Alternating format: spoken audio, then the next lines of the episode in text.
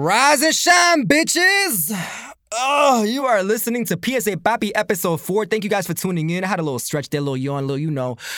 I just want to welcome y'all to my show. Thanks for tuning in. I have a couple guests on the show later on. We're gonna talk about a couple things. We're gonna talk about, uh, you know, the Popeyes chicken sandwich, bitch, that everybody's been eating. It. I hope y'all got to try it. I hope y'all wasn't one of the ones that you know got stuck in traffic or had to, you know, finally get to the the drive-through to see a sign, a bootleg ass printed paper sign talking about we are out of chicken sandwiches. Bitch, how you a chicken sandwich spot and you running out of chicken sandwiches? Bitch, Chick fil A would never. I know that's right. I know it. But, you know, we're going to talk about that and we're going to talk about uh, the NFL deal with Jay Z, the very controversial deal with Jay Z and Colin Kaepernick and all of that. Um, so we will get into that. But first, I wanted to talk about Equinox. Oh, Equinox.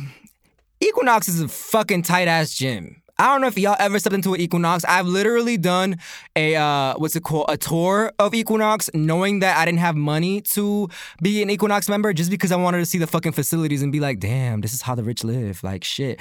It's kind of like I just wanted to see the locker rooms and shit. I wanted to see all that shit. I wanted. To, it's like you know, you ever go to a fancy restaurant? I always have a thing when when I go out to eat at restaurants. I always want to. I always have to go to the bathroom because I want to see what their bathroom is like. They they be some maybe this is like me, you know, growing up watching HGTV as a kid and shit with my mom. I don't fucking know. I just know like I love, I love. I mean, also my my grandma is my grandma got the ill fucking decor. My grandma's apartment is fucking tight. You know, she out here living. She got like two. Um, she has two. What do you call them? She has two living rooms. She has two kitchens. Like, you know, every few months or every, you know, other year or whatever, she always switches up the decor. She like re-outfits the couches and gets new cushions and curtains and moves this here and puts that there and gets new things. So I love that shit. I love that decor shit. But anyway, my point is, fucking Equinox, bro. Equinox is the fucking shit. Aesthetically, it's amazing. It's a place anybody would want to work out in. It's, you know, open and airy and fancy and shit. Everything just looks like it costs money. Everybody looks rich rich and beautiful with these beautifully cut bodies and shiny teeth like Chip Skylark. Shiny teeth and me. And you know, it's just it's fucking amazing. Who the fuck wouldn't want to work out at Equinox? Now, you know, Equinox has faced some backlash recently because billionaire real estate investor and Equinox co-owner Stephen Ross had a fundraiser for Donald Trump. Bitch, did you have to do that shit? So listen, tickets were up to $250,000 each, and Ross ended up raising $12 million toward Trump's reelection.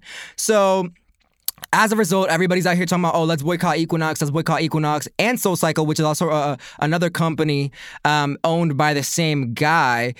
Equinox put out a statement several times pointing out that he's a minority owner, but actually, according to Market Watch, Stephen Ross is the majority owner of the related companies, which owns Equinox and SoulCycle. And, you know, he still profits from the company, and many locations are actually housed in buildings that he owns. So Equinox is out here making money and donating to Donald Trump. So, you know, people are out here boycotting and shit, and it's like, oh, why? Why Equinox?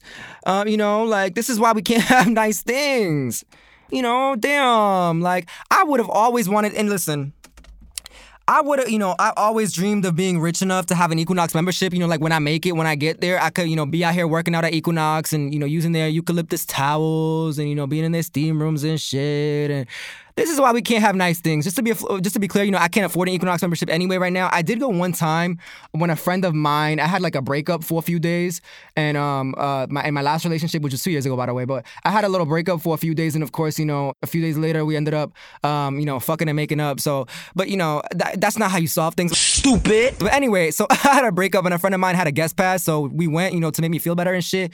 And I had my workout, and you know, I did my steam room and hit the bat, and that shit, man, that shit was lit. So I always dreamed of having an actual membership for myself. And you know, just doing my thing and, you know, having a nice little Equinox body, you know, every bad bitch. I mean, Equinox, I want to know right now if you a freaking out. That's another thing, you know, uh, people out here, um, people are out here boycotting Equinox and, you know, it's particularly difficult for the gays. You know, the gays love Equinox, you know, not just because everybody there is hot, but because, you know, y'all have the steam rooms and this shit. And, and if, and if you go during off peak hours, you probably get squeezed a little fuck in the steam room as long as you don't get caught. You, know, y'all, y'all are nasty. Oh, you nasty. Y'all are, y'all some some type nasty. But you know, so the gays in particular have been, you know, uh, really hesitant to quit the Equinox. But you know, according to LGBTQ Nation, the chairman um, Harvey Spevak went ahead and tried this sad little PR stunt to, you know, try to keep membership. Uh, they announced that the company's going to donate a million dollars to five charities, but here's the catch the split is going to be determined by gym members who can only vote to decide how much money each charity gets by checking in at the gym, which essentially means you have to keep your membership to fucking vote. Um, oh, that's sad as fuck. First of all, y'all only giving $1 million to charity when, according to DB Hoovers, y'all have a company that pulls in $580 million in annual revenue. I know you lying. What kind of chump change is that? You out here giving niggas nickels and shit. But like, that's really all you're trying to do? How is that keeping anybody from leaving? Y'all really trying to guilt trip somebody from leaving? That's dumb as hell. I mean, we already know that it's not necessarily the easiest thing to quit an Equinox membership. If you've been there for more than a year, yeah, it's easier now. But if you're still within the first year of your membership, they make it so fucking difficult. To cancel your membership, you basically have to prove that you've relocated uh, over 25 miles from a gym. Uh, or have a doctor's note that says that you can't work out for over six months. Bitch, what the fuck? You mean to tell me, like, if I get surgery and I'm out of pocket for three months, I still can't quit my fucking Equinox membership? Like, if I move 24 miles away, I can't quit my Equinox membership? Who the fuck is gonna travel 24 fucking miles? Like, these bitches is really fucking scammers. Who the fuck is gonna travel 24 fucking miles to go to the fucking gym? Do I look like an idiot? Bitch, just to, just for me to get from my crib in the Heights to where I'm recording right now in fucking in, in fucking Brooklyn, it's almost an hour and a half. And that shit ain't nothing but maybe, I don't know, like 11, 12, maybe 14 miles max. 24 fucking miles. What the fuck is that commute gonna look like? Who the fuck has time for that? These niggas is fucking tripping. Tripping. But, you know, it's crazy. So yeah, I mean, people are doing the thing. People are canceling Equinox membership, and I'm glad that people are, you know, thinking critically about where they spend their dollars. That's it's it's a great thing. It's important. Um, fuck Equinox. Fuck Soul Cycle. But at the same time, I mean. It calls to mind other instances in which people have boycotted other businesses I'm thinking about Chick fil A. You know what I'm saying? It's reported that, you know, Chick fil A is the most profitable fast food chain in the country on a per location basis.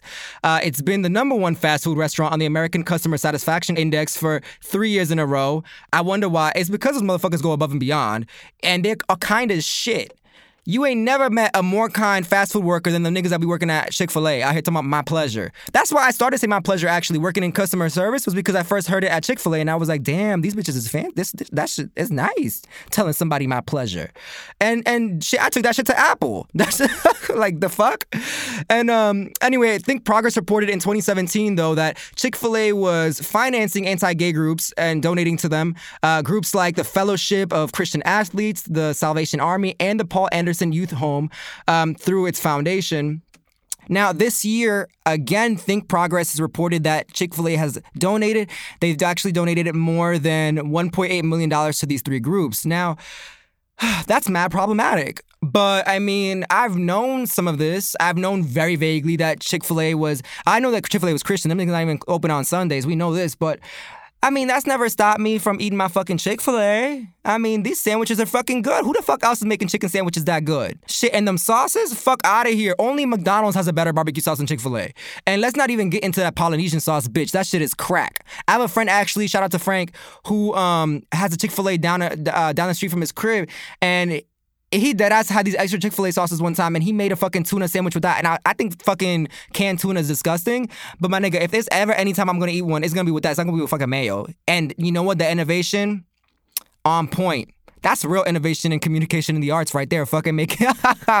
shout out to uh fuck Emerson College. Anyway, um so listen, boycotting certain brands and companies, it sounds like a great way to be an engaged citizen, but honestly, you realize at a certain point it's all fucked. There was a list of restaurants that was going around on Twitter that, you know, supposedly support Trump as Chick-fil-A does. And uh, the list looks like this. This person said it's Bang, In-N-Out, Chick-fil-A, Taco Bell, McDonald's, Wendy's, KFC, Pizza Hut, Olive Garden, fucking Olive Garden, Waffle House, of all places, Waffle House. Y'all thought Waffle House was ran by niggas. That's just not. That's not. That's not how that goes. But matter of fact, Waffle House always calling the police on niggas for no reason. And Y'all, she, y'all can look that shit up. But um, IHOP and Carl's Jr. also now. Chick fil A, in response, along with Taco Bell, McDonald's, In N Out, and IHOP, all told Newsweek that they don't make political donations. But a lot of the companies are funding PACs, which are political action committees. They're basically special interest groups that raise money for specific political candidates or parties.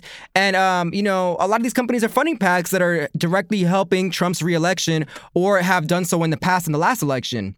So, you know, for example, there's a there's a pack called the Taco Pack, and honestly, every time I see the word pack, I want to say pack. That's how you know the black jumps out. But um, you know, there's a there's a pack called the Taco Pack. And, um, you know, it's an organization made up of Taco Bell franchisees and supporters. They've donated over $53,000 to Republicans this year and over $5,000 to Trump's reelection campaign so far, according to Food and Wine.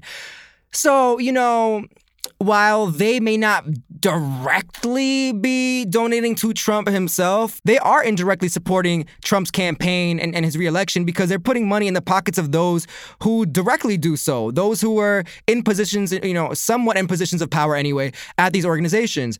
But it's like, uh, child, like if you're gonna ban Chick fil A, if you're gonna boycott Chick fil A, are you gonna also boycott In N Out, Taco Bell, Wendy's, McDonald's? Like, are you gonna, you know, it's like, where do you draw the line? I mean, I guess, you know, you can eat at home, but shit, it's like, can you eat out anywhere? Can you eat at a chain restaurant without being fucking problematic? Like, fuck. And it calls to mind the phrase that there is no ethical consumption under late capitalism because it's like while you may not, you know, put your dollars in this one company or this one brand, you can do it at the next one. But that next one, who's to say that that next one isn't doing the same shit as its opponent? Or who's to say that that next one isn't a sub brand of the fucking parent company? You know what I'm saying? It's like when you're out here, you're spending your dollars on a regular product and you're like, oh, well, I'm going to be organic to save the planet or whatever. Great. Now you're buying the fucking organic brand, but fucking both brands are owned by the same company.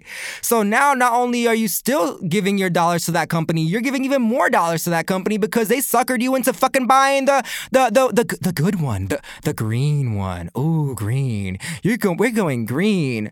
Fuck out of here. It's it's a whole fucking trap, man. There is absolutely no ethical consumption in late capitalism. Now, peep, you know, y'all could go ahead and say we're not gonna uh, buy Chick Fil A, but you know what? Let's get our chicken sandwich at fucking Wendy's. Well, guess what? Fucking Nelson Peltz, who's the CEO of Trian Partners, he's a billionaire investor. He invests in Wendy's. He he owns a 12.4 percent stake in the restaurant. So yeah, he's not a majority owner, but you know, he and other members of his company and high level employees, they're very involved with the company and they hold board member positions.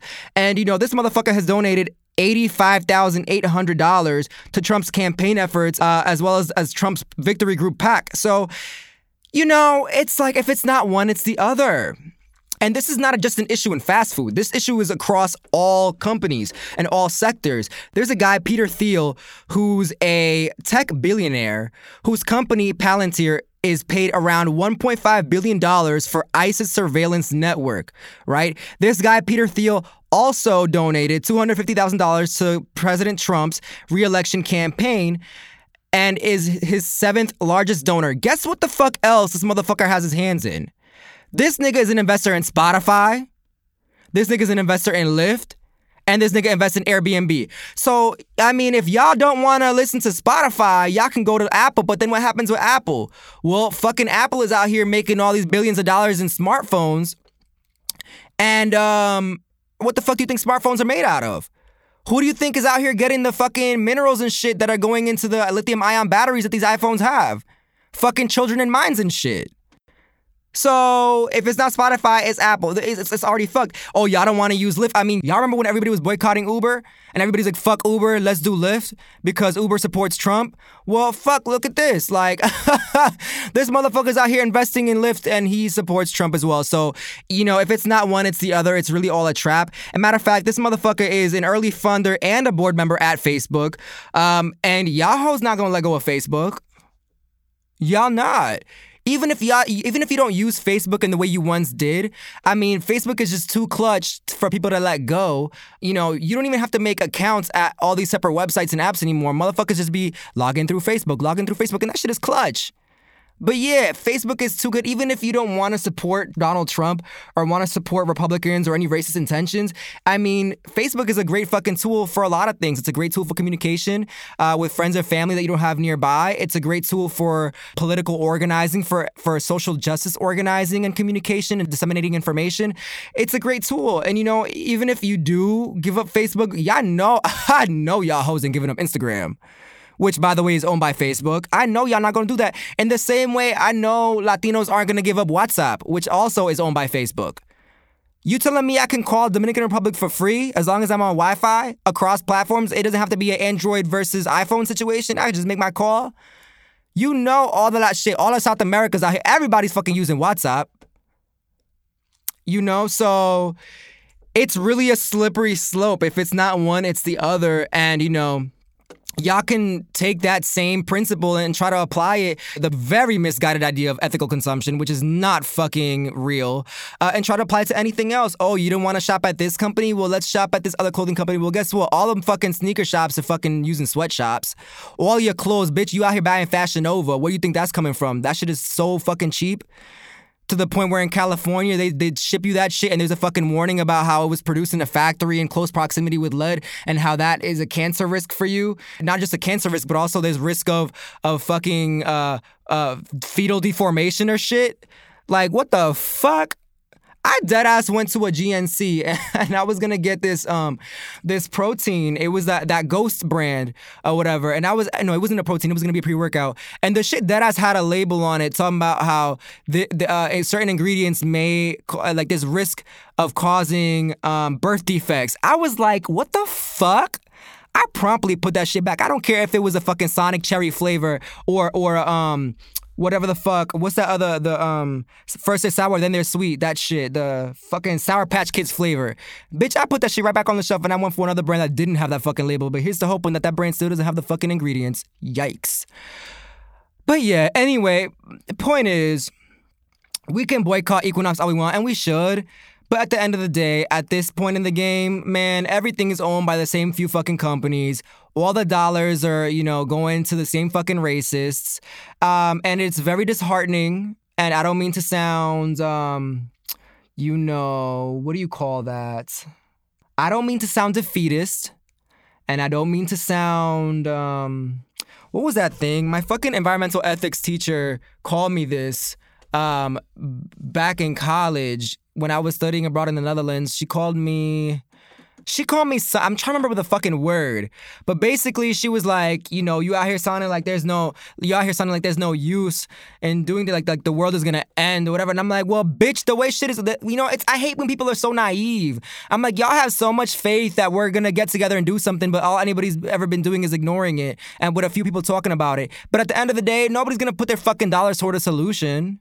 Billionaires ain't gonna do it and we don't have the money to do it. The most we have is, is manpower, people power, but they fucking out organized us and they're splitting us up into, you know, having all these, you know, different ideas and beliefs and shit, and we can't even fucking manage to get it together.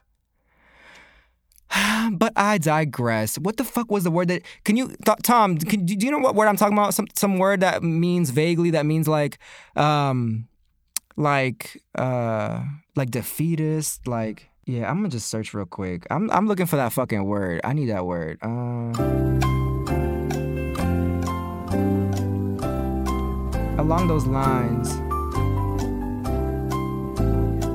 No, but along those lines, it's another one. Um, let's see thesaurus.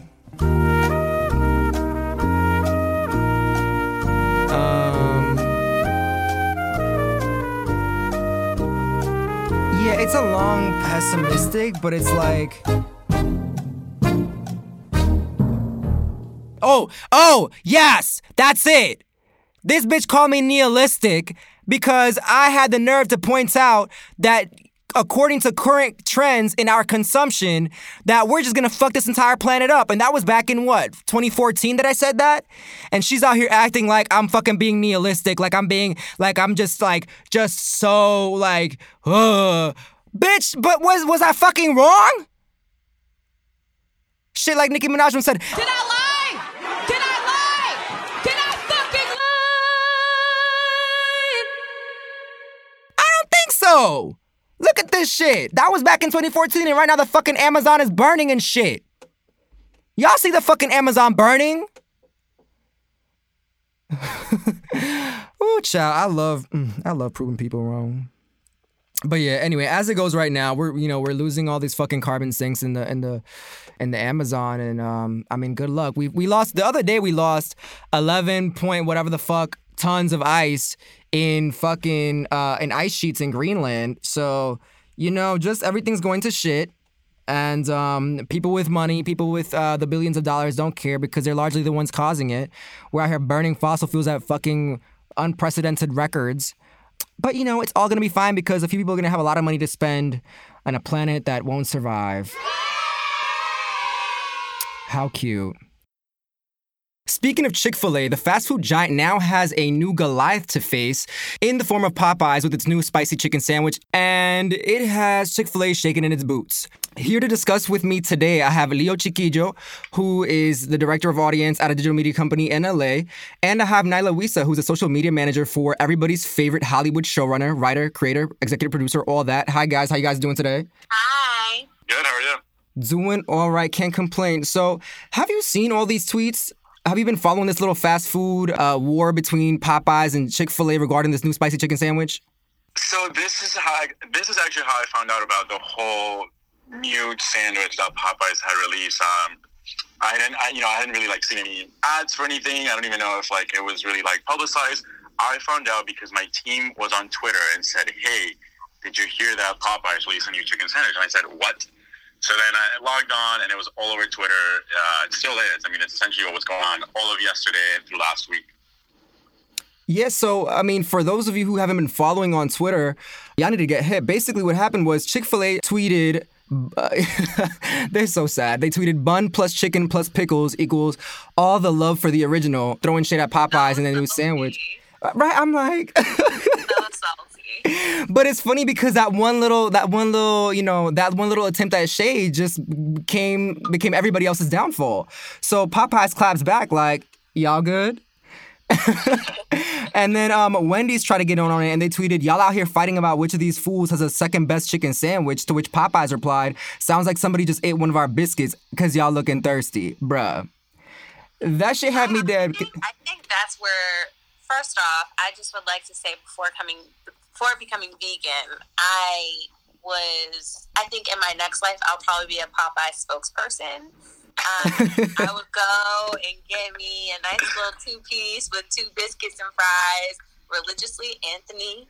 Listen, we used to go on some Popeyes runs, and it didn't even matter. And I'm talking to any Popeyes. We could, any Popeyes could get it. The ones with the um with the security at the window and everything, with all the with the whole contraption looking like you about to. Yeah, Um, there was one. Um, my, the Popeyes right around the corner from me, off of like, off of like La Brea and Washington or something like that.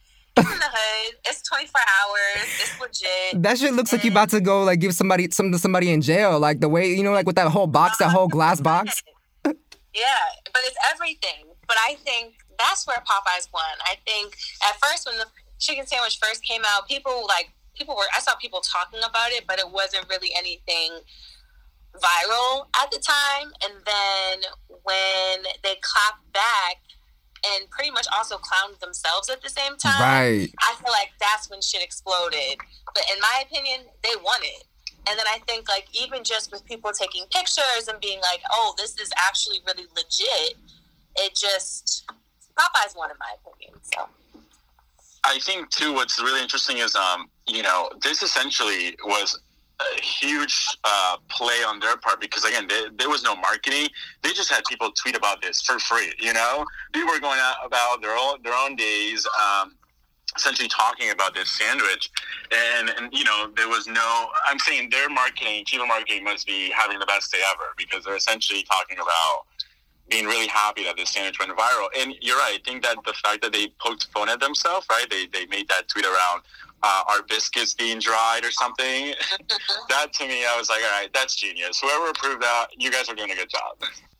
I, I think the thing about it, I think what we also need to acknowledge is the fact that Black Twitter literally Yes. drives everything. You know what I mean? Absolutely. And so, and so I think we have to acknowledge that it's black people really just doing this, and then like other other people come into the mix and do their thing and kind of put their input. But it's really Black Twitter driving every single company's marketing strategy. And I hope that whoever's writing these tweets, you know, using y'all and absolutely all of these, you know, terms that come from black culture. I really hope black people are behind these computer screens typing these things. I hope it's not white people because that becomes a little bit problematic. I hope so too. I mean, I'll definitely say I mean, y'all y'all good. Nobody else but us says y'all good.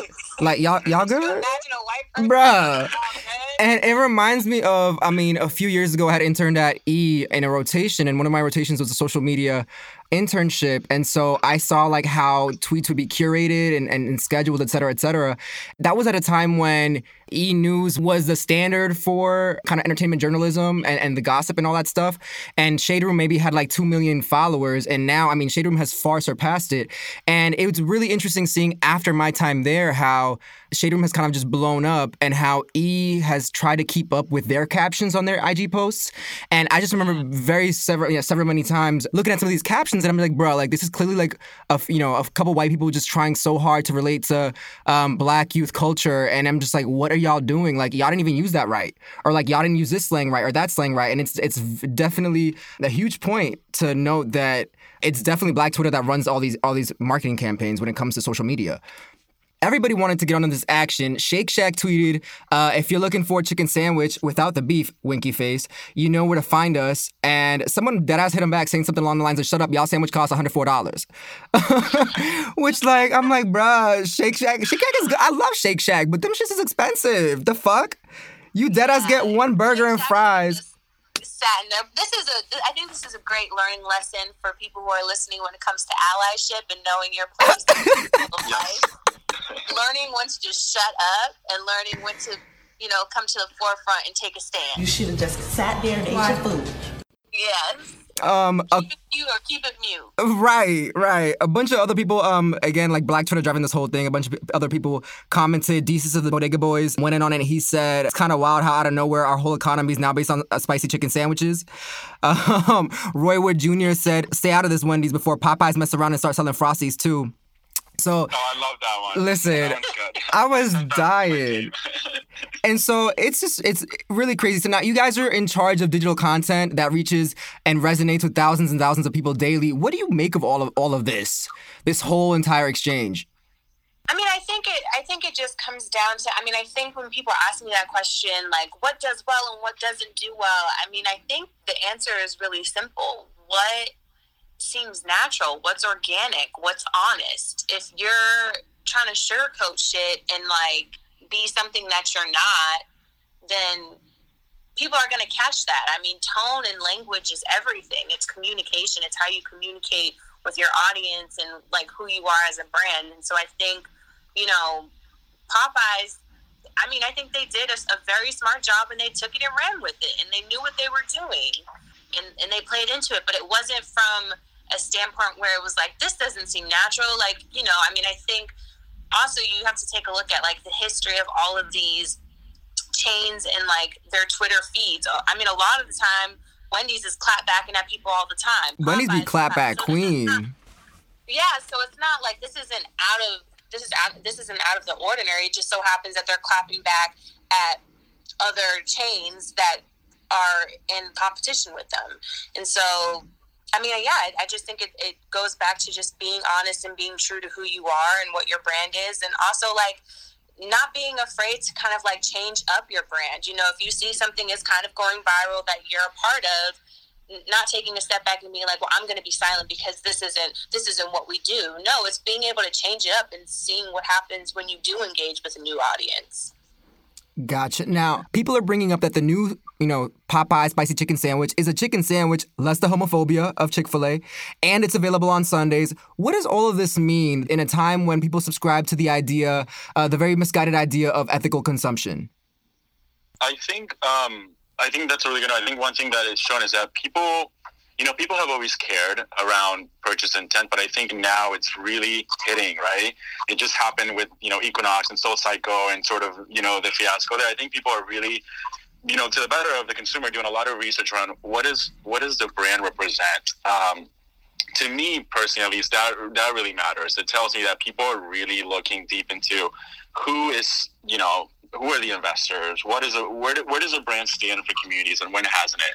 Uh, which you know, I think I would say like even five years ago, that wasn't really happening. I mean, I think in pockets of communities it was it was happening, but I think to see it in a larger scale, to see it in sort of a more mass general audience um, uh, way is is really actually great. Um, so so that sort of mass purchasing, mass intent. Uh, driven decision is really driving the force now. Uh, and again, I think it's beautiful actually. So yeah, now I was just talking about um, ethical consumption, and, and there's a saying that there's no ethical consumption in late capitalism because it's like you will maybe not purchase from one brand, but you'll purchase from another, and at the end of the day, their competitor's just as worse. Or those two brands are owned by the same company. At the end of the day, the dollars go to the same place. So it's like, at what point do you? I was I was asking this earlier. At what point do you say, "Yikes!" Like I can't stay away from everything, uh, or I can't boycott everything because it's all kind of, it's all shit. It's all gone to shit. Yeah, I mean, when they come out with a fire ass chicken sandwich, that's throw it up in the air. and I think I think what's hard, you know, back to even my earlier point, which is you're right, like as you do more research, you do learn. You're like, wow, these organizations actually have the same investors at time, or they actually support the same causes. Um, this will sound really preachy, but I think this is where we go back to the importance of supporting small business. You know, when you think about these really small businesses that aren't don't have sort of large funding behind them, you know, they're making the chicken sandwiches, they're making the, the food, right? They're doing whatever it might be uh, that maybe isn't gaining the social media attention, maybe isn't getting the sort of um, clout, let's say, quote unquote. But I think it's important to think about how do I, as a consumer, then use my capital to fund smaller business that actually really does need that help um, most of the time, if not all the time, really. Got it. Now let's talk about the actual sandwich, cause that sandwich, bitch. Have y'all tried? I know. Did you try it? Bitch, I had that shit yesterday. Let me tell you. My mom, listen, my mom came from Boston. I had to drive her to the airport yesterday because she's um she's flying out, but she cooked before and I didn't eat her food yet. I I was like, Mommy, I love you. I was like, I love you. I'm gonna have this later, but I gotta try this new Popeye spicy chicken sandwich. Bitch, let me tell you, I so I went, I went to the restaurant and I ordered it and I'm there waiting for it and I'm waiting for it and they're like, oh, you know, it's gonna be just a few minutes, they're cooking it. And I actually did wait a few minutes, but you know what? I wasn't even mad. Cause at least the shit was fresh. You know, it's not just resting there, you know, not really, you know, collecting flies or some shit. I don't fucking know. So I get this, I, you know, I finally get the sandwich. I'm in the car, I, I unwrap it, and it's first of all, it's pretty fucking big. Like it's not, it's not huge, but it's not like Chick Fil A size. Chick Fil A, you know what I'm saying? You, I've eaten two Chick Fil A sandwiches and then been full. Like versus one little, you know, one little. It's a little sandwich at Chick Fil A that they got, and I love Chick Fil A. Lord knows I love Chick Fil A. I haven't, I haven't been one of the motherfuckers boycotting Chick Fil A, but shit, I mean, bro, like Chick Fil A's fucking good, but this, this, this Popeye sandwich is pretty big. So I'm here, and I'm a type, I'm a type of nigga that I eat, I eat it with um with sauces. I love Chick Fil A for their sauces. They have the barbecue, the Polynesian, all the honey mustard, all of that, right? I never eat my sandwich without dipping it into the sauce. When I tell you I scarfed down this fucking Popeye spicy chicken sandwich without even opening the sauce, I didn't even open my box of fries. The box of fries was still intact. It was that good. I was I was surprised. I was like, what the fuck? So I'm over here, I'm eating it, and the steam, right? I took a fucking video of the steam that was rising from it. It was really good and it was juicy. Here's the thing is, the chicken breast itself, it was juicy and it was tender, but the outside was crispy as fuck. At Chick fil A, you don't get that much crisp. You, you don't. And it was on a brioche bun and it had some like special sauce. I don't know what the fuck that little special sauce, but that shit was crack. Sensational. I was like, I was really pleasantly surprised. And I'm like, well, shit, I just might dump Chick fil A. I tried the sandwich as well. I agree. I think I think I was I'll say this. I think what was good about this sandwich was that it lived up to the hype. You know, sometimes you see things mm. on Twitter and then you go and you're like, what is this? This is nothing like what I thought. You know, if you see things on Instagram, you might see like this food that you really want to try and then you get to the spot and you're like, wow, this isn't really that good. I mean, it looked good on Instagram, but it doesn't look that good now that I'm tasting it, or it doesn't taste that good that I'm tasting it this sandwich lives up to the to the hype. I, I will say that, and it, you're right. It's huge. It's massive. I, I, I don't even understand. I, I think it's literally they took a pound of that chicken that they have and just put it in the bun. I yesterday I had posted this. BuzzFeed hasn't made a video about it yet. I'm dead. I was surprised. I um I had posted it yesterday on my IG, and then Leo hit me up off it. That's how this all got kind of put together. Um, but he hit me up with a picture of a bunch of them that he had bought for his team. What did your team think?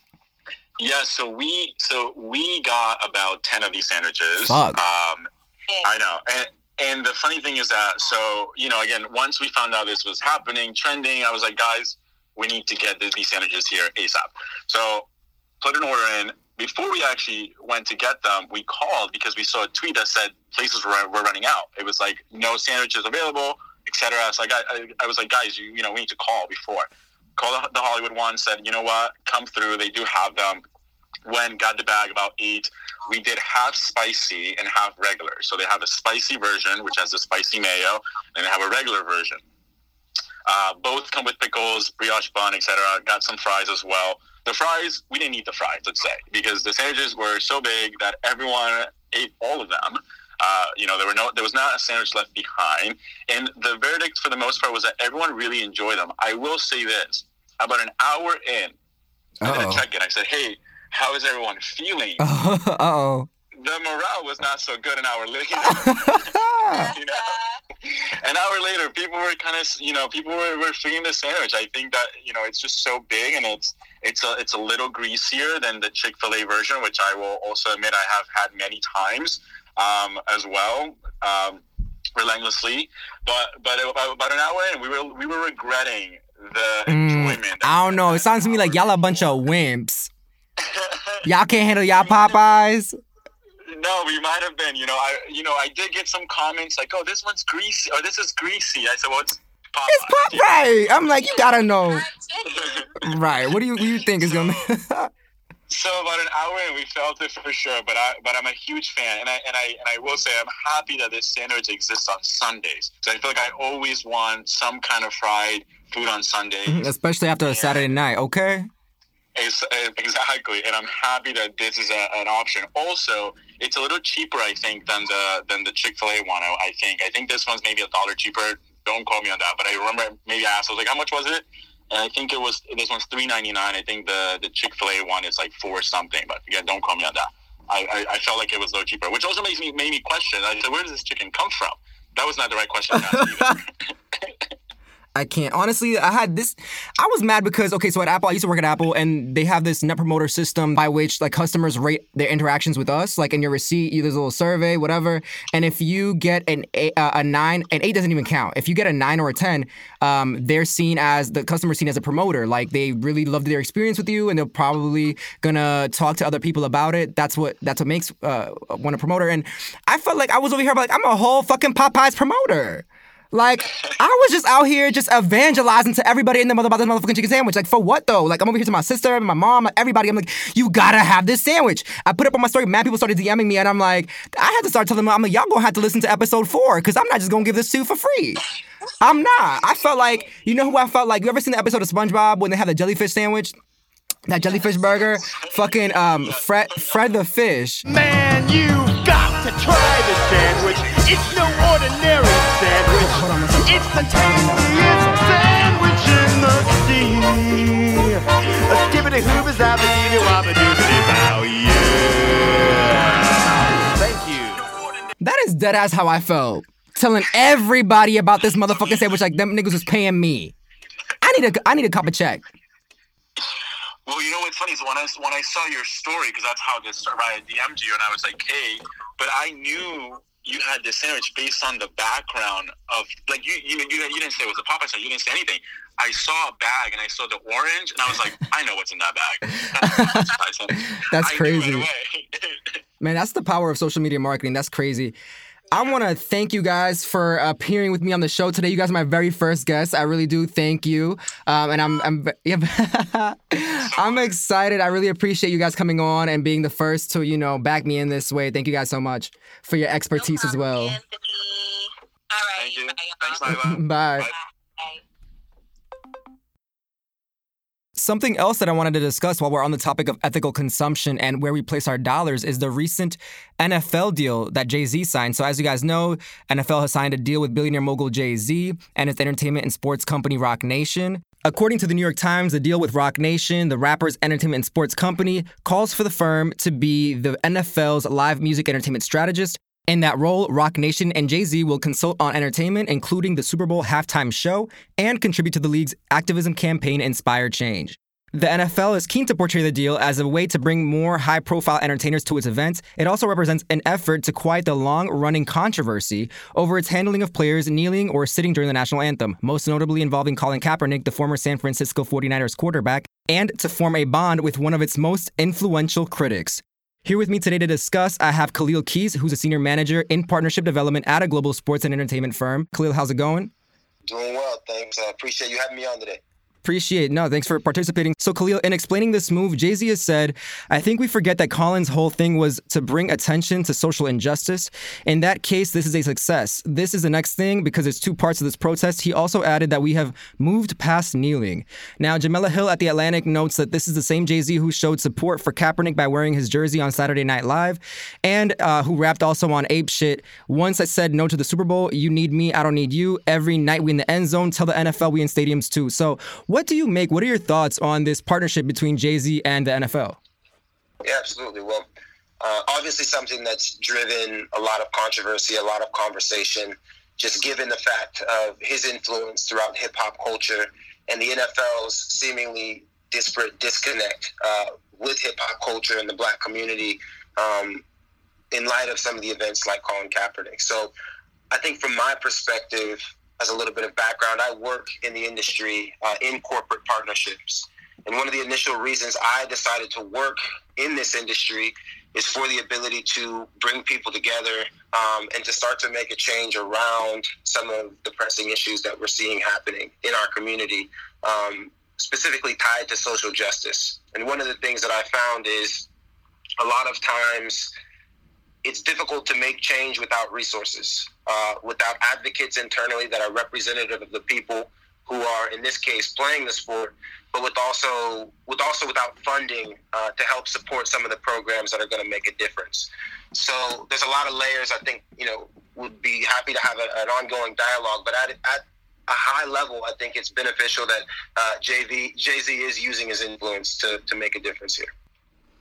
So Jemele Hill says that now that the NFL has Jay Z's blessing, it's conceivable that some of the entertainers who last year didn't want to participate in the halftime show, like Rihanna or Cardi B, uh, that some of those entertainers who distance themselves from the NFL might change their mind. Jay Z has given the NFL exactly what it wanted: guilt-free access to Black audiences, culture, entertainers, and influencers. What's your response to that?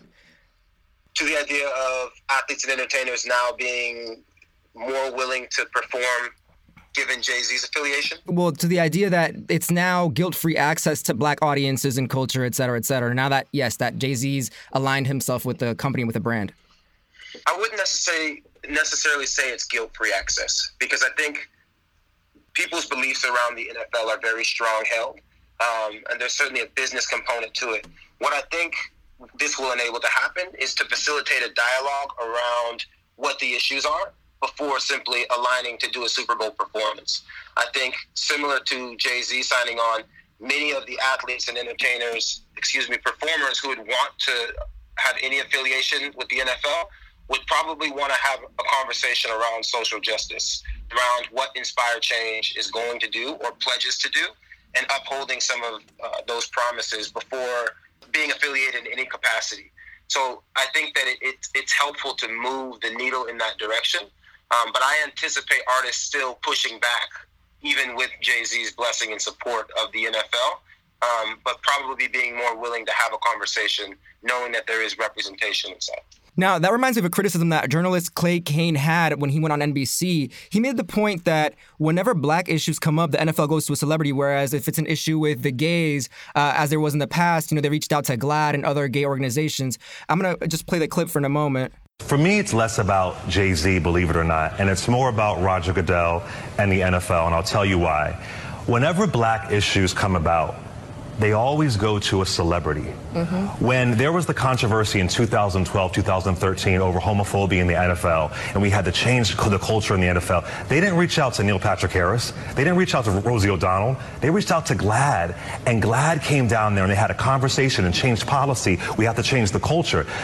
Roger Goodell in the NFL didn't think to reach out to Color of Change, reach out to the NAACP. When there's an issue in the Jewish community, you don't call Barbara Streisand, right? You reach out to the ADL. So it's it's that narrative that it, it really infantilizes black folks and says, oh, yeah, so we'll reach out to a celebrity. We'll have uh, Kanye and Steve Harvey come Yeah. talk at, at, you know, Trump Tower as if they're the expert on blackness. They're comedians or, or entertainers. It really frustrates Now, do you think that uh, Roc Nation is the appropriate organization for the NFL to have reached out to and made a partnership with in light of the issues of perception that it has within the black community?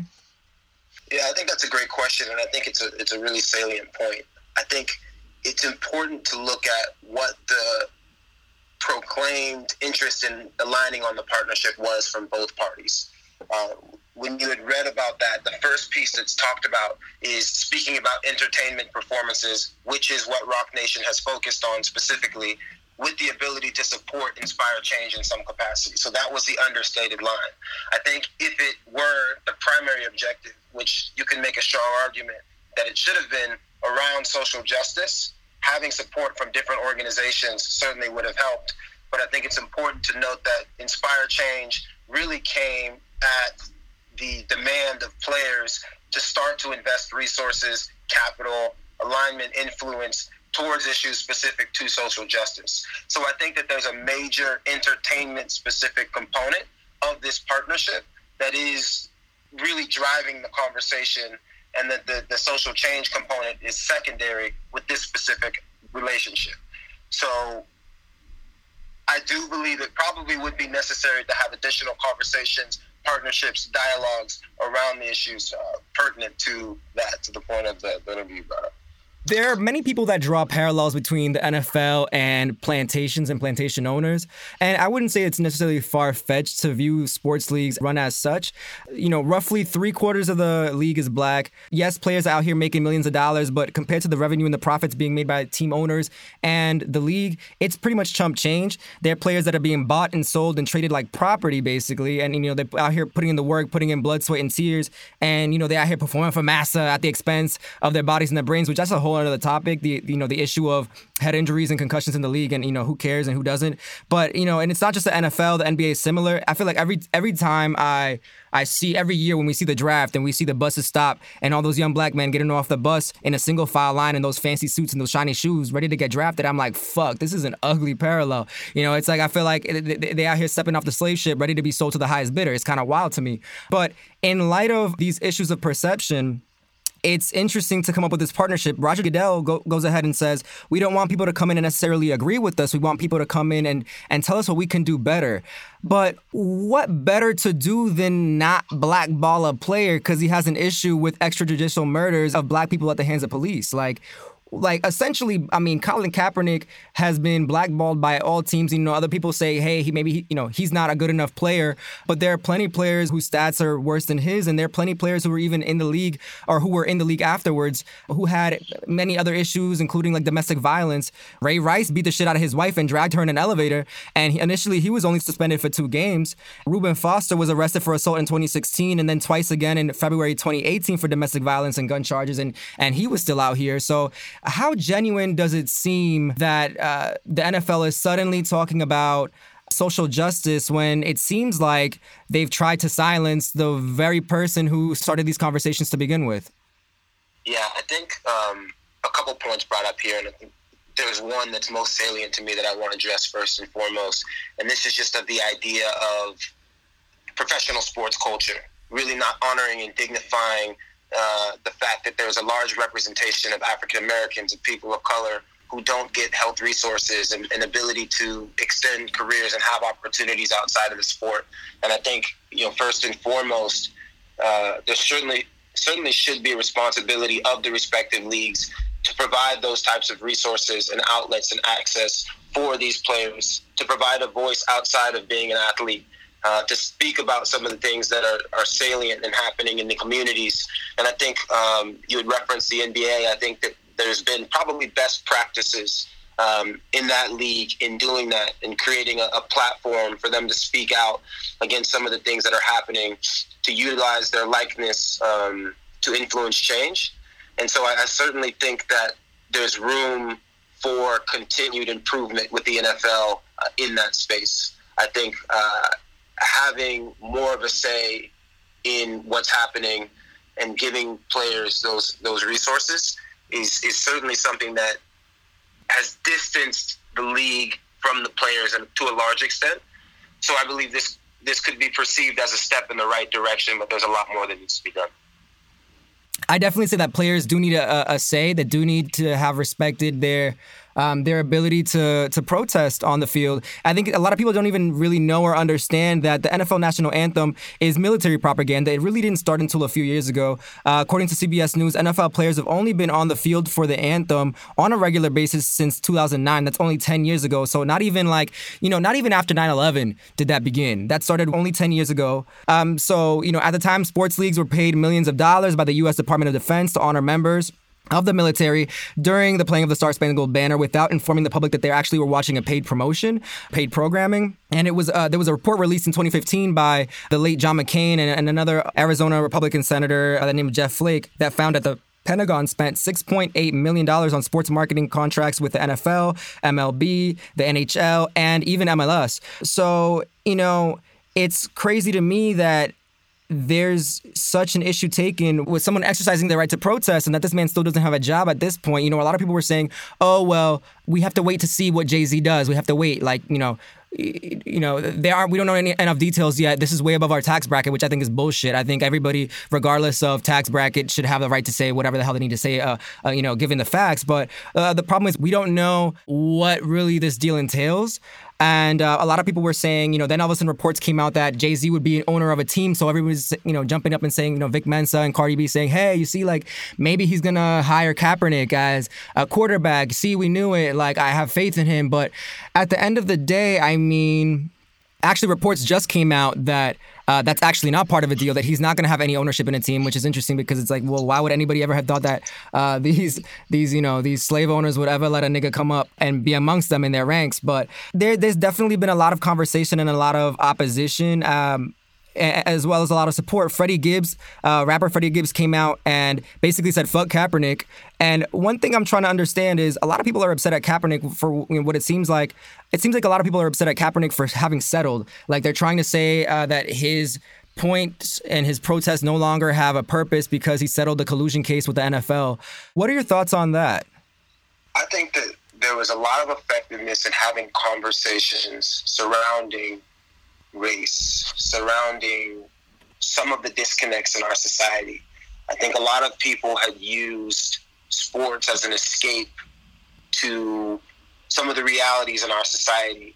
And I think Colin Kaepernick helped really bring together one of the only opportunities from people from really disparate backgrounds together to address what's happening um, in a very topical way in a way that can now lead to action and change. No one was discussing race relations in the NFL, despite the fact that you would look at, you know, 70% of players being black, a majority of owners being white, there being no opportunity to speak out about health issues, about continued resources for education and career opportunities outside of the sport that existed.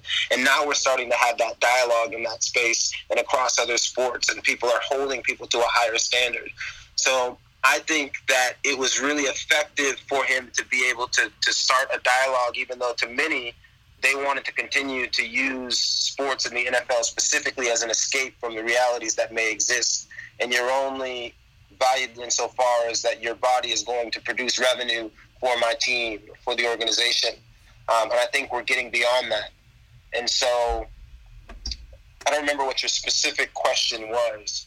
Um, but I do push back on the people who criticize him because I think that he helped really spearhead a movement to where now the NFL is being held accountable and professional sports as a whole are being held to a higher standard. Um, and it's it's a small step in the right direction. I'm, i mean, I'm here trying to understand why anybody's upset at Kaepernick because they perceive him to have given up um, by settling. But they're not mad at the entity that forced his hand to begin with. First of all, it takes two to settle. So if Colin Kaepernick settled, it's because the NFL agreed to it as well. And I feel like, I mean, this this entity is out here forcing his hand. This is the same entity that has crushed his dreams, that you know sought to silence and humiliate him, and by extension, you know, silence and, and humiliate us. By by extension, the NFL in trying to silence these protests is is not just showing that you know Colin Kaepernick doesn't or shouldn't have a voice, but that we shouldn't either in protesting racial injustice in this country, from police brutality to mass incarceration. Former NFL player Marcellus Wiley went on his show yesterday, FS1 uh, show, Speak for Yourself, and he said that Colin Kaepernick comes from a situation where he never felt the full weight of these injustices because this is a mixed race guy who was raised by a white family from Wisconsin to Central California. He also dismisses Kaepernick's girlfriend, Nessa, who has been very outspoken about all of this, saying that she's not black. What's your take on this? I mean, I think it's kind of crazy because from the jump, first of all, no matter how light Kaepernick is, or no matter if Kaepernick's uh, mixed or not, uh, he's still black. And I mean, my guy, Nessa is Egyptian. Like, do we need to point on a map for you where the fuck Egypt is? Cause you're tripping. Like, yeah, Wally, you really gonna act like this not a, a, black woman? Like this doesn't affect her either? Stupid. So you know, and from the jump, Cap said himself that this, you know, time and time again, he said it. He's not doing this for himself, but he's doing it for others who don't have a platform. This stand wasn't for me. This is because I'm seeing things happen to people that don't have a voice. In saying that, that he's never felt the full weight of these injustices, is the injustice not proven by his inability to get and keep a job over players who are less skilled than him or over, over other players who are actual criminals who are domestic abusers?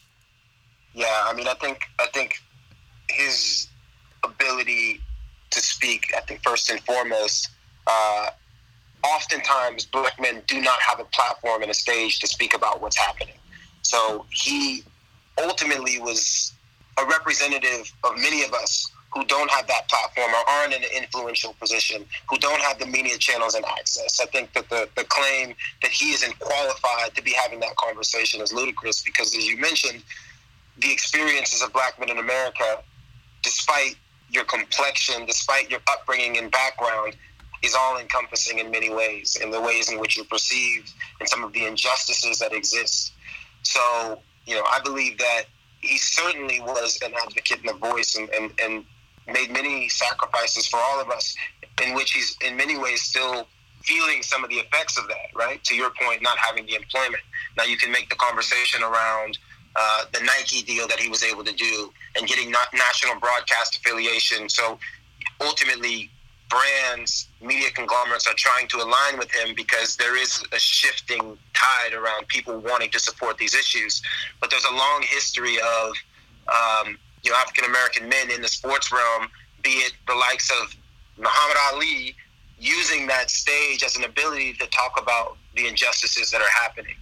And I think often, from my perspective, I feel to whom much is given, much is required. Um, and I think it ultimately inspired me to figure out how I can use my voice and platform within my stage in the same industry, uh, even though it's in a different specific field, to start to talk about these changes and making a difference. So I, I, I certainly commend him for doing it. I think he's 100% qualified to be having that conversation and leading the movement. Now it's it's almost as if he sacrificed his career so that you know you know like when when people joke saying hey so and so walked so we can run it feels a lot like that's what he did but it's sad because it doesn't have to be that way and so can we really call the NFL's new social justice initiatives inspired change can we really call that genuine when Kaepernick still doesn't have a job? Can we call it genuine? I think it was that came to being at the result of players sitting down with the executive leadership of the NFL and saying this needs to change. We don't like the way that this was dealt with. We don't feel like our, our needs and our voice is being represented, and something needs to happen. So I feel as though, again, we're moving in the right direction. Whether some make the argument that there's the monetary incentive for them to align with the interests of the players, or the backlash, or the decline in viewership or just overall engagement or performances, regardless of the circumstances that make them have to do these types of things, they're happening. And as it currently exists, the NFL is a $15 billion organization. It's going to continue to get viewership and engagement. It's going to continue the 100 million fans across the country. So, regardless of the reasons or the means in which they start to make progress, I think that we can celebrate the fact that we are and can push them in the direction of aligning more with the interests of first and foremost the players, but also speaking about things um, that are impacting our society as a whole. Thank you so much for being on the show, Khalil. I really do appreciate it. Um, just so you know, you are one of my first guests. This is the first episode that I've had any guests on. So I do thank you for your support and for your input. Thanks, bro. Absolutely appreciate it. Just to be very clear, I think it's great that the NFL is doing something in regards to social injustice, that they are allocating dollars toward, you know, social justice issues in some way. But I think it's absolute bullshit that Colin Kaepernick doesn't have a job. And I think it's bullshit that they're doing this after, you know, of course they're doing this after, you know, they want to keep a facade. They want to act like there's meaningful action happening. But at the end of the day, as Mike Freeman from the Bleacher Report uh, said, just to be clear, no Jay Z, no Robert Kraft and Meek Mill, no Players Coalition, no amount of money can erase the fact that the NFL punished Kaepernick for speaking out on behalf of people of color and continues to ban him. Y'all can throw whatever the fuck dollar amount y'all want. At the end of the day, y'all drag this man, and it's not even just about banning him, it's about making an example of him. This man had to go to court to prove y'all were doing this. And he had evidence. At the end of the day, he settled. God only knows why he settled. He knows why he settled, but he can't talk about it. That's one of the key points of the settlement. But the fact that they made him an example so that all other that's the shit that they used to do back on the fucking plantations. Whip the shit out of somebody. You know what I'm saying? Oh, somebody wanted to start a revolt. Okay, great. We're gonna make the we're gonna lynch them and we're gonna burn them in front of you so you all y'all motherfuckers seen all y'all motherfuckers can see what it is and what's coming to you if you try that shit here. Now, now, now here, now try it. Oh, you're not gonna do it now? Oh, you're not going. Oh, okay, yeah, yeah. That's what I thought. There was a message that a pastor had where they were talking about how it only just take the devil just wants to remove you from your purpose. And all it takes is one time of you getting hurt to go ahead and decide you won't move, you won't act like that again. The enemy does this in our life. He takes a moment where there was real pain real hurt, a real struggle. And what he does is he wants you to, to, to, to, hit this moment and to feel the pain and to experience because what he knows is if he can just make you feel it and, and it really hurt one time, that's all he needs. Here's what any good bully knows. And I'm not encouraging or condoning bullying, but a bully knows you only have to hit the person hard one time. Because after you hit them hard once, your only job is to remind them of what happened the first time. And that's what the enemy does. He just reminds you. Hey, remember what happened last time you trusted somebody? Remember the last time you stepped out in faith? That's what the fuck the NFL did. The NFL tried it. Shout out to Kaepernick. You know, he's getting his endorsement money. He's getting, you know, all these other brands or whatever trying to align with him. He got his little Nike deal and whatever. But at the end of the day, that's not sustainable. The man needs money. You know what I'm saying? What happens when those funds dry up? The man still doesn't have a job, and the NFL gets to, you know, prance around with Jay Z. And I love Jay Z. Don't get me wrong. I love Jay Z. Jay Z's cool. But this is what I mean when I say that there is no ethical consumption under, under capitalism. At the end of the day, it will not be Jay Z. It will not be a billionaire who's going to lead the revolution. Because a revolution requires radical change, and it, it, and that's not going to be that's it's just not. It's not going to be led by billionaires holding hands. Right now, we got you know a lot of people on social media right now are talking about how the Amazon is burning. And it's been burning apparently for three weeks, and niggas is just now finding out about that shit because the news wasn't reporting on it. The news is reporting on it now only because there's been a social media push. Shout out to everybody on fucking social media, on, on Twitter and IG making that shit happen.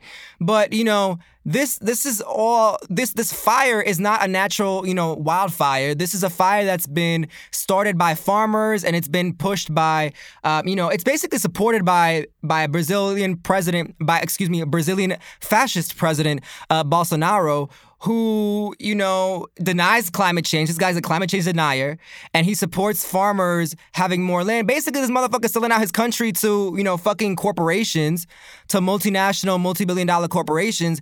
And it's like, for what?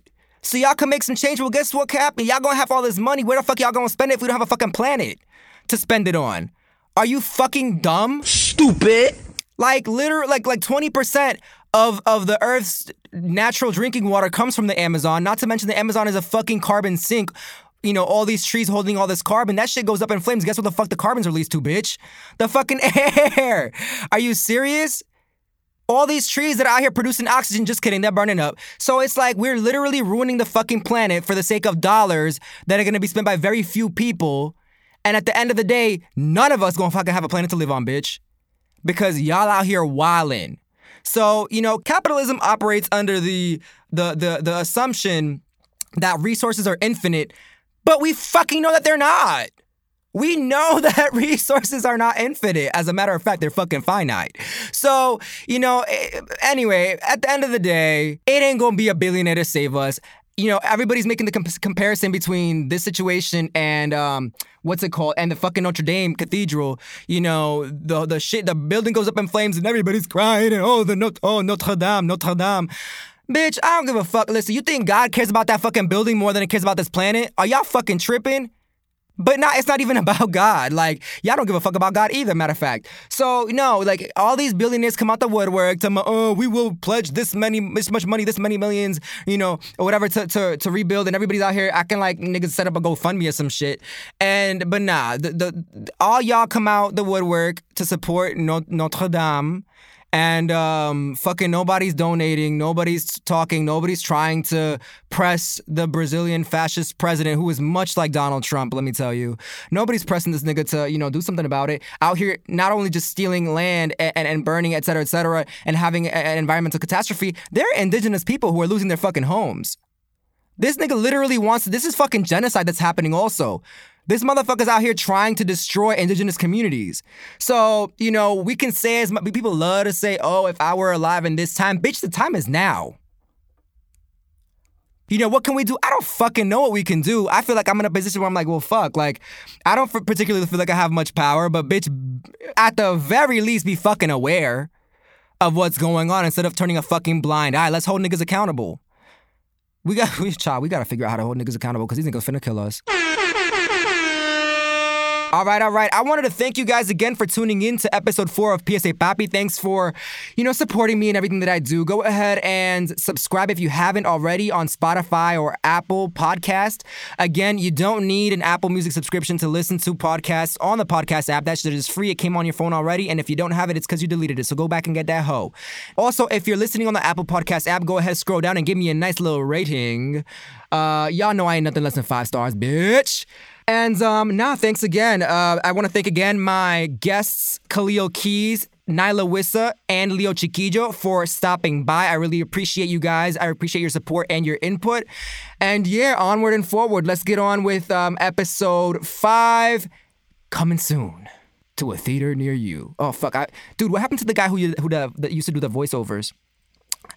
Yeah, I think he died too. Mm. R.I.P. Bye, guys.